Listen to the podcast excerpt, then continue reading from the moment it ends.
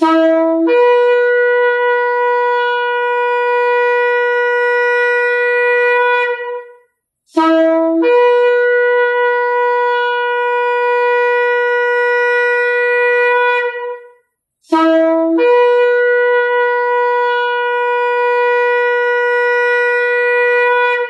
R P K yang dikasihi Tuhan dimanapun Anda berada.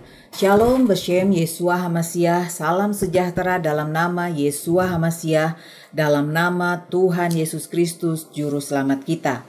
Selamat mengikuti siaran Tekiyah, Telaah Kata Ibrani Alkitabiah bersama Gembala Benyamin Obadiah, Ketua G K M I, Gereja Kehilat Mesyanik Indonesia. Tekiyah adalah cara peniupan shofar seperti yang didengar tadi. Siaran Tekiyah dimaksudkan untuk menggali kebenaran Alkitab dari bahasa dan masyarakat Ibrani yang menjadi persemayan tumbuhnya iman Kristiani kita yang berasal dari tanah perjanjian Israel di Timur Tengah. Saudara dapat mengajukan pertanyaan ke nol delapan satu dua sembilan sembilan satu dua empat tiga nol. Shalom Pak Ben. Shalom Ibu Ira, shalom sahabat R P K dimanapun Anda berada. Hari ini kita akan membahas kata Beit Lehem. Dalam bahasa Ibrani dieja Beit Yutaf, dibaca Beit, artinya rumah. Lamet Het Mem, dibaca Lehem, artinya roti. Beit Lehem, rumah roti. Mika lima ayat satu. Tetapi engkau, hai Beit Lehem Efratah, hai yang terkecil di antara kaum-kaum Yehuda, daripadamu akan bangkit bagiku seorang yang akan memerintah Israel, yang permulaannya sudah sejak purbakala, sejak dahulu kala. Nabi Mika menghubungkan Beit Lehem Efratah dengan munculnya Raja Israel, yang akan memerintah Israel yang permulaannya sejak purbakala, sejak dahulu kala. Mei mei olam, kekal artinya. Nubuat yang dahsyat karena menyatakan bahwa Raja Mesias yang akan lahir itu permulaannya sejak purbakala dan sejak dahulu kala, yang berarti ia bukan manusia biasa. Raja Mesias yang dinubuatkan ini bersifat ilahi. Sekitar tujuh ratus tahun kemudian, di Beit Lehem, tempat yang dirujuk Nabi Mika, malaikat mengatakan, "Hari ini lahir bagimu Juru Selamat, Mesias di kota David," yang menunjuk pada Beit Lehem, Lukas dua ayat sebelas dan dua belas. Dari kedua ayat tersebut, kita dapat menyimpulkan bahwa anak yang lahir itu, Yeshua, sudah ada sebelumnya. Kelahiran bukanlah permulaan keberadaannya. Ia sudah ada sebelum kelahirannya. Bagaimana ia seseorang sudah ada sebelum kelahirannya? Karena sesungguhnya ia adalah firman Tuhan, yang adalah roh, sehingga ini merujuk pada sifat ilahinya, Yohanes satu ayat satu. Firman itu kemudian menjadi manusia, sesuai Yohanes satu ayat empat belas, dengan lahir di Beit Lehem seperti yang dinubuatkan Nabi Mika. Tidak lama setelah kelahiran Yeshua di Beit Lehem, satu malaikat Tuhan menampakkan diri kepada para gembala yang menjaga domba-domba mereka di malam hari. Dan setelah menyatakan kelahiran Juru Selamat atau Mosia di kota David kepada mereka, ia pun menambahkan, "Dan inilah tandanya bagi kamu. Kamu akan menjumpai seorang bayi dibungkus dengan lampin dan terbaring di dalam palungan." Lukas dua ayat dua belas. Jika Yeshua dimaksudkan sebagai raja, mengapa beritanya dikabarkan kepada para gembala di Efratah? Para gembala di Efratah bukanlah gembala biasa. Mereka adalah para gembala dari suku Lewi yang dilatih untuk tugas merawat dan menjaga domba yang diperuntukkan bagi korban di Bait Suci, Yerusalem, dari tahun ke tahun. Di Beit Lehem, ketika salah satu dari kawanan domba mereka melahirkan, para gembala akan membawa domba tersebut ke salah satu gua atau groto di sekitar tempat mereka yang digunakan untuk tujuan ini. Gua-gua untuk melahirkan ini dijaga dalam keadaan kosher alias murni secara ritual Karena domba-domba ini ditampung di sana akan digunakan sebagai korban di Bait Suci. Ini sesuai dengan Misnah Sekalim tujuh ayat empat. Domba-domba jantan yang lahir di sekitar Beit Lehem digunakan untuk korban Pesak atau Paskah. Jadi dengan memberitahu kelahiran Yeshua kepada para gembala kaum Lewi di Efratah, malaikat seakan-akan sudah memberi petunjuk bahwa Yeshua, Juru Selamat, akan menjadi seperti anak domba yang akan disembelih pada hari raya Pesak. Seperti anak domba yang dikorbankan pada hari raya Pesak, Yeshua dikorbankan pada hari Pesak untuk menyelamatkan manusia yang berdosa. Mengapa bukan kepada keluarga Raja Herodes yang tinggal di Yerusalem? Herodes adalah raja boneka Romawi. Ia orang Idumea alias Edom, keturunan Esaf. Ia bukan orang Yahudi. Kalau malaikat memberitahukan kabar baik ini kepadanya, itu salah alamat. Tidak relevan. Raja Mesias yang baru lahir ini bukan dari kerajaan dunia Romawi, tetapi dari kerajaan Elohim yang datang dari surga. Ketika ditanya oleh Pilatus, perwakilan kekaisaran Romawi di Yerusalem, yang bertanya, "Apakah engkau raja orang Yahudi?" Yesus menjawab, "Kerajaanku bukan dari dunia ini. Jika kerajaanku dari dunia ini, pasti hamba-hambaku telah melawan, supaya aku jangan diserahkan kepada orang Yahudi, akan tetapi kerajaanku bukan dari sini." Yohanes delapan belas ayat tiga puluh enam. Jadi, Yeshua memahami tujuan hidupnya.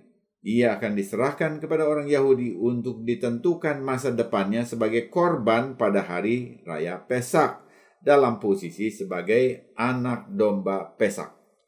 Bukan hanya pemberitaannya, tempat kelahirannya pun ternyata di dekat padang gembalaan itu. Bagaimana penjelasannya? Di zaman Romawi sudah ada jaringan penginapan, Greeknya pandokeion, di sepanjang jalan-jalan Romawi. Tetapi penginapan ini tak ada di setiap tempat, apalagi kota-kota kecil seperti Beit Lehem. Sebagai ganti pandokeon, bagi pendatang di Beit Lehem disediakan ruang tamu, Greek kataluma. Namun ini pun penuh menurut Lukas dua ayat tujuh. Karena itulah Miriam dan Yosef menggunakan salah satu gua di sekitar pemukiman di Beit Lehem. Jadi Yeshua lahir di salah satu gua kosong yang biasanya dipakai sebagai tempat anak domba dilahirkan di dekat pemukiman penduduk. Ini menunjukkan betapa posisi sebagai anak domba yang akan disembelih sudah dinyatakan sejak Yeshua lahir di Beit Lehem. Bagaimana keadaan gua tempat Yeshua dilahirkan? Apakah higienis? Karena Yeshua dilahirkan di tempat yang sama dengan anak domba dilahirkan. Gua atau groto yang digunakan Miriam untuk melahirkan putranya itu bersih, bahkan kosher, menurut Talmud sebagai catatan historis dalam Misnah Sekalim tujuh ayat empat. Ingat, tempat domba-domba di Efratah harus dijaga kebersihannya dan higienis, karena domba-domba itu harus memenuhi syarat korban di Bait Suci. Ini penjagaannya ketat. Perlu ditambahkan, saat Yeshua lahir, gua itu juga kosong. Tidak ada domba yang tinggal di situ. Mengapa bisa demikian? Lukas sang penginjil menulis dalam Lukas satu ayat delapan sampai dua belas. Lukas dua ayat delapan sampai dua belas. Di daerah itu ada gembala-gembala yang tinggal di padang menjaga kawanan ternak mereka pada waktu malam.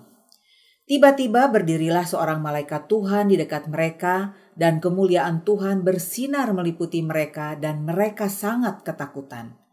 Lalu kata malaikat itu kepada mereka, "Jangan takut, sebab sesungguhnya aku memberitakan kepadamu kesukaan besar untuk seluruh bangsa. Hari ini telah lahir bagimu Juru Selamat, yaitu Kristus, Tuhan di kota Daud.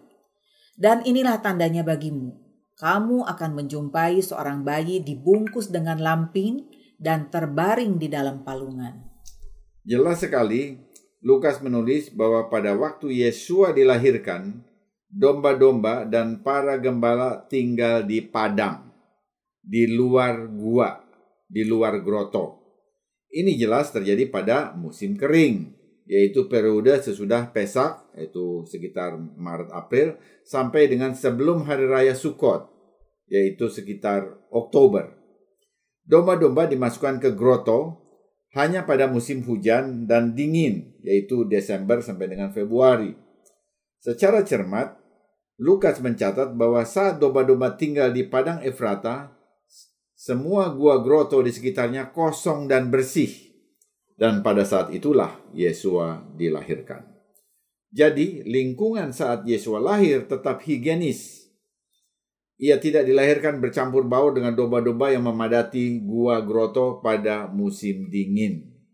Ada kalangan di medsos yang menyatakan domba-domba dapat tetap di padang pada musim dingin sekalipun, karena dikatakan musim dingin di Beit Lehem Israel tidak sedingin di Eropa pada waktu yang sama.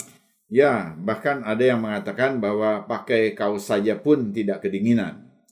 Klaim tersebut sesungguhnya bersifat pribadi, tidak berdasarkan budaya lokal. Walaupun di Eropa lebih dingin, tetap saja tidak ada gembala Beit Lehem dan domba-dombanya yang mau bermalam di padang pada malam hari dengan temperatur sekitar tujuh sampai delapan derajat Celcius. Kalau hanya satu jam tak masalah pakai kaos, tetapi berhari-hari, berminggu-minggu, berbulan-bulan, baik gembala maupun domba akan sakit. Padahal domba-domba itu harus sehat untuk dipersembahkan sebagai korban di Bait Suci. Jelas, pandangan seperti ini tidak memasukkan faktor budaya lokal sehingga bersifat tafsir pribadi. Benar, kita perlu membaca Alkitab dengan memakai dimensi budaya Israel. Karena kejadiannya terjadi dalam lingkup budaya Beit Lehem, bukan cara pandang Eropa. Jadi Yeshua dilahirkan di salah satu dari gua yang digunakan untuk melahirkan anak-anak domba korban yang akan menjadi korban dekat pemukiman penduduk. Ini merupakan tanda profetik bahwa ia akan berfungsi sebagai anak domba Elohim, anak domba Pesak. Ia lahir di tempat yang sama dengan anak domba yang akan dikorbankan di Bait Suci pada hari Raya Pesak. Dan ia mati disalib pada waktu yang sama dengan anak domba Pesak disembelih pada jam tiga petang pada hari Raya Pesak. Wow, ini sungguh merupakan suatu pencerahan. Sejak lahir di Beit Lehem sampai kematiannya disalib, Yeshua sudah dikiaskan sebagai anak domba Pesak. Ini merupakan tanda profetik yang umumnya belum disingkapkan di lingkungan Kristen bangsa-bangsa. Namun, bukan hanya lokasi kelahiran Yesus yang penting bagi para gembala ini, tetapi juga tanda adanya bayi yang dibungkus atau dibedong dengan kain lampin. Ini tandanya, kata malaikat. Para gembala di Beit Lehem bertanggung jawab untuk memastikan bahwa anak domba yang baru lahir tidak cacat. Karena hanya hewan yang tidak bercacat yang dapat digunakan sebagai korban di Bait Suci. Anak domba sangat ringkih saat dilahirkan. Banyak ahli percaya bahwa gembala akan membedong atau membungkus anak domba yang baru lahir untuk mencegah anak domba itu menjadi cacat karena tergores pada bagian gua yang runcing. Ini pun menunjukkan sifat anak domba yang merujuk pada Mesias, Yeshua. Tetapi mengapa ia harus lahir di Beit Lehem? Yeshua lahir di Beit Lehem yang berarti rumah roti dan dibaringkan dalam palungan, Greek fatne, wadah makanan pada saat kelahirannya. Palungan sebenarnya adalah tempat makanan bagi domba-domba. Hal ini mengandung makna Yeshua dikiaskan sebagai roti yang ditaruh di tempat roti. Dan simbolisme ini merujuk pada kata-kata Yeshua pada perjamuan terakhir, yaitu jamuan Seder Pesak. Ia mengambil roti dan ketika dia mengucap syukur, dipecah-pecahkan. Roti itu diberikan kepada para murid sambil berkata, "Inilah tubuhku yang diserahkan bagi kamu, perbuatlah ini menjadi peringatan akan aku." Lukas dua puluh dua ayat sembilan belas. Bayi Yeshua dibaringkan di tempat makan, seakan-akan ia adalah makanan. Gambaran ini menjadi lengkap ketika ia menawarkan roti yang merujuk pada tubuhnya sendiri. Dengan cara ini, Lukas menutup Injil dengan kiasan kepada Yeshua sebagai makanan, roti, yang melambangkan kabar baik keselamatan bagi semua orang yang mengambil bagian di dalam dia. Jadi, tanda-tanda yang dilihat para gembala adalah anak itu lahir di gua, tempat anak-anak domba yang di yang akan dikorbankan di Bait Suci itu dilahirkan. Sekitar tiga puluh tahun kemudian, ketika Yohanan Hamatbil, Yohanes Pembaptis, sepupu Yeshua, melihat Yeshua datang kepadanya untuk dibaptis, ia berkata, "Inilah anak domba Elohim yang mengangkut dosa seisi dunia." Yohanes satu ayat tiga puluh sembilan. Senada dengan itu, sesudah Yeshua disalib pada hari raya Pesak atau Paskah, Rabi Shaul Paulus menulis, "Sebab anak domba Paskah kita telah disembelih, yaitu Mesias." satu Korintus lima ayat delapan. Kita melihat benang merah yang kuat antara Beit Lehem dengan Golgota. Sekarang berita malaikat itu menjadi lebih jelas. Tanda-tanda Mesias itu adalah anak yang dibungkus dengan kain lampin di palungan, ternyata merujuk pada peran Mesias Yeshua sebagai anak domba Pesak Elohim. Dan kedua, Yeshua dibaringkan dalam palungan, tempat makanan atau manger, yang merujuk pada dirinya sebagai roti yang dipecah-pecah dalam jamuan seder Pesak, sebagai kiasan akan roti hidup yang turun dari surga, dipecah-pecah agar barang siapa yang lapar batinnya dapat dikenyangkan secara rohani. Roti hidup merujuk kepada Yeshua sebagai firman Elohim yang turun dari surga. Dengan memahami Injil dari perspektif Torah dan budaya Yahudi, hubungan Beit Lehem dengan Golgota menjadi terlihat sangat jelas. Tempat bayi Mosia dilahirkan, kain lampin dan palungan di Beit Lehem menyatakan tanda profetik bahwa Yeshua datang untuk menjadi Mosia, juru selamat, melalui penebusan yang digenapinya pada hari raya Pesak. Semoga siaran ini memberkati saudara. Informasi bagi saudara, ibadah Syabat Ibrani Mesyanik disiarkan secara live streaming di YouTube setiap Sabtu jam sepuluh waktu Indonesia Barat. Untuk mendengar ulang semua program Tekiyah, kunjungi dan subscribe kanal Kehilat Mesyanik di YouTube. Bapak Pendeta Benyamin Obadiah akan memimpin rombongan ziarah sembilan hari ke Israel, yaitu pada tanggal enam sampai empat belas November dua ribu dua puluh dua. Pak Ben, apakah rombongan ini juga akan singgah di Beit Lehem? Ya, sudah dijadwalkan pada hari keenam dalam ziarah ke Eretz Israel.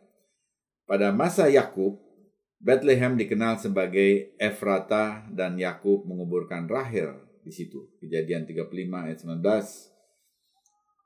Ruth datang ke Beit Lehem bersama ibu mertuanya Naomi dan Tuhan melawatnya. Ruth satu ayat sembilan. Ruth menikahi Boaz atau Boaz menikahi Ruth dan memberinya seorang putra Obed yang merupakan kakek dari Raja David. Rut empat ayat tiga belas sampai empat belas. David lahir dan diurapi sebagai raja di Beit Lehem, yang kadang-kadang disebut juga sebagai kota Daud, kota David, karena ia lahir di situ. Yosef, suami Miriam, lahir di Beit Lehem dan berasal dari keluarga David, dan ia mengambil Miriam, istrinya, yang juga berasal dari keluarga David. Orang Kristen bangsa-bangsa melihat Yeshua sebagai roti hidup, sehingga kelahiran di Beit Lehem, rumah roti, merupakan asosiasi yang tepat. Objek apakah yang akan kita lihat di Beit Lehem? Ya, um, ini memang perlu kita uh, lihat ya um, secara nyata. Yang pertama, Church of the Nativity, gereja kelahiran dari abad empat yang diyakini dibangun di atas lokasi kelahiran Yeshua menurut perkiraan Ratu Helena, ibu dari Kaisar Konstantin. Orang Persia memasuki Tanah Suci pada tahun enam ratus empat belas Masehi dan menghancurkan sebagian besar situs Kristen. Tapi mereka tidak menghancurkan gereja ini karena ketika mereka memasuki halamannya, mereka melihat sebuah mosaik besar dari tiga orang Majus yang datang dari timur, yang adalah orang-orang Persia. Karena itu mereka tidak jadi menghancurkannya. Gereja ini tetap merupakan yang tertua di dunia sejak abad empat. Kita akan melewati bentuk gerbang mata jarum, Eye of the Needle, yang dipahami merupakan pembukaan kecil di tembok kota di dekat gerbang utama. Bentukan ini terdapat di gereja kelahiran di Beit Lehem, di pintu masuk utama ke Church of Nativity yang berasal dari periode tentara salib abad kesepuluh. Kita harus membungkuk untuk masuk ke dalamnya. Yeshua mungkin telah menunjuk dan mengacu kepada gerbang-gerbang seperti ini pada waktunya. Yeshua berkata, lebih mudah seekor unta masuk melalui lubang jarum daripada seorang kaya masuk ke dalam kerajaan Elohim. Markus sepuluh ayat dua puluh empat. Ada lagi uh, situs yang lain atau objek yang lain di dalam uh, waktu kita datang ke Beit Lehem, yaitu padang gembala, shepherd field. Padang untuk perawatan domba yang juga disebut padang Boaz, karena disitulah dia berjumpa dengan Ruth. Areal perbukitan melandai turun dari lapangan palungan atau Manger Square di Beit Lehem ke arah pinggiran timur. Di situ para gembala berada di padang menjaga kawanan domba mereka pada malam hari ketika malaikat Tuhan menampakkan diri kepada mereka dan memberitahukan kelahiran Yeshua. Lukas dua ayat delapan sampai dua puluh. Di dekatnya ada desa Arab Kristen Bet Sahur, yang eh, dilengkapi atau di situ ada gereja Ortodoks Yunani dan peninggalan Bizantium yang menunjukkan bahwa situs ini telah dikenali selama berabad-abad seperti eh, yang eh, dipakai untuk memperingati lawatan malaikat. Program yang akan datang, kita akan membahas situs-situs lain yang akan dikunjungi oleh rombongan ini di Eretz Israel, tanah perjanjian bagi umat Yahudi. Ya, saudara, jangan lewatkan kesempatan ini. Bersiarah bersama dengan Gembala Benyamin Obadiah, pengasuh Tekiyah, telaah kata Ibrani Alkitabiah, yang akan menjelaskan aspek rohani dari situs-situs yang dikunjungi berpasangan dengan tour guide Yehudi yang paham sejarah dan geografi Israel. Situs-situs yang dikunjungi dirancang bagi yang sudah beberapa kali ke Israel, namun tetap memasukkan situs-situs basic bagi yang pertama kali ke Israel. Jadi ini merupakan program lengkap. Rombongan ini akan mengekspos kitab suci Israel dan tanah Israel, serta umat Israel dengan memberi kesempatan untuk berdialog dengan penduduk asli Yahudi, pewaris tanah perjanjian. Ada kesempatan untuk berdialog tentang orang Yahudi percaya abad pertama dengan seorang arkeolog Yahudi yang akan memperkaya pemahaman rombongan ini, sesuatu yang biasanya dilewatkan oleh rombongan lain. Untuk kenyamanan, Christmasindo Travel Tour menyediakan hotel bintang empat selama di Israel. Kita juga akan melakukan city tour dan bermalam di Dubai, kota modern yang menandai era baru dunia Arab. Wah, perjalanan yang pastinya seru dan menarik nih Pak Ben. Bagaimana mendapatkan rincian rencana perjalanan yang lengkap? Kunjungi situs Kehilat Mesyanik di YouTube atau kirim W A pertanyaan saudara ke nol delapan satu dua sembilan sembilan satu dua empat tiga nol.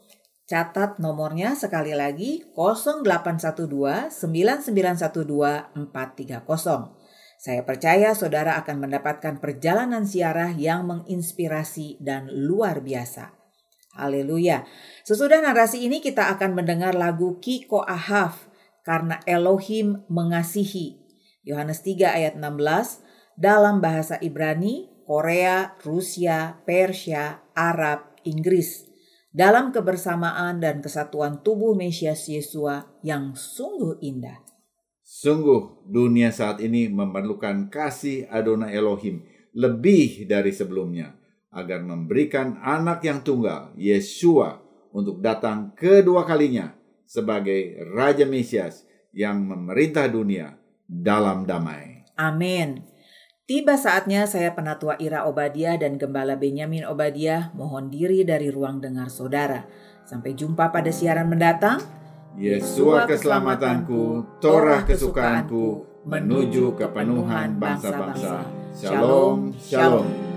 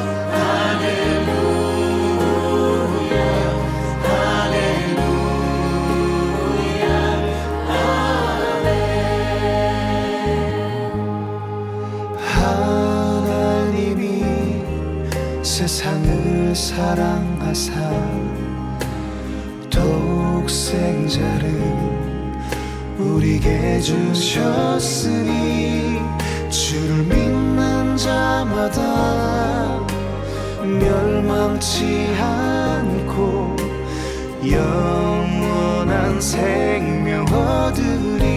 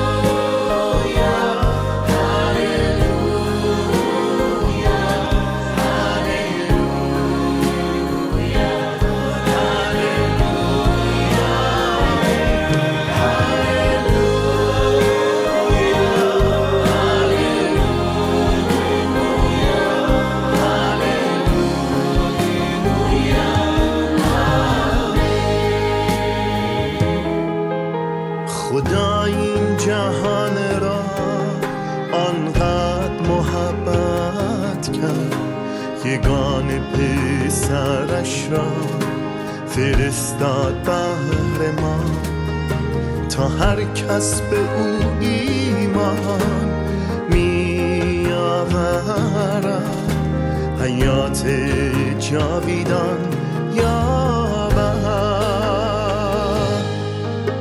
لأنه هكذا أحب الله العالم حتى بدل ابنه الوحيد لكي لا يهلك كل من يؤمن به بل تكون له الحياة الأبدية.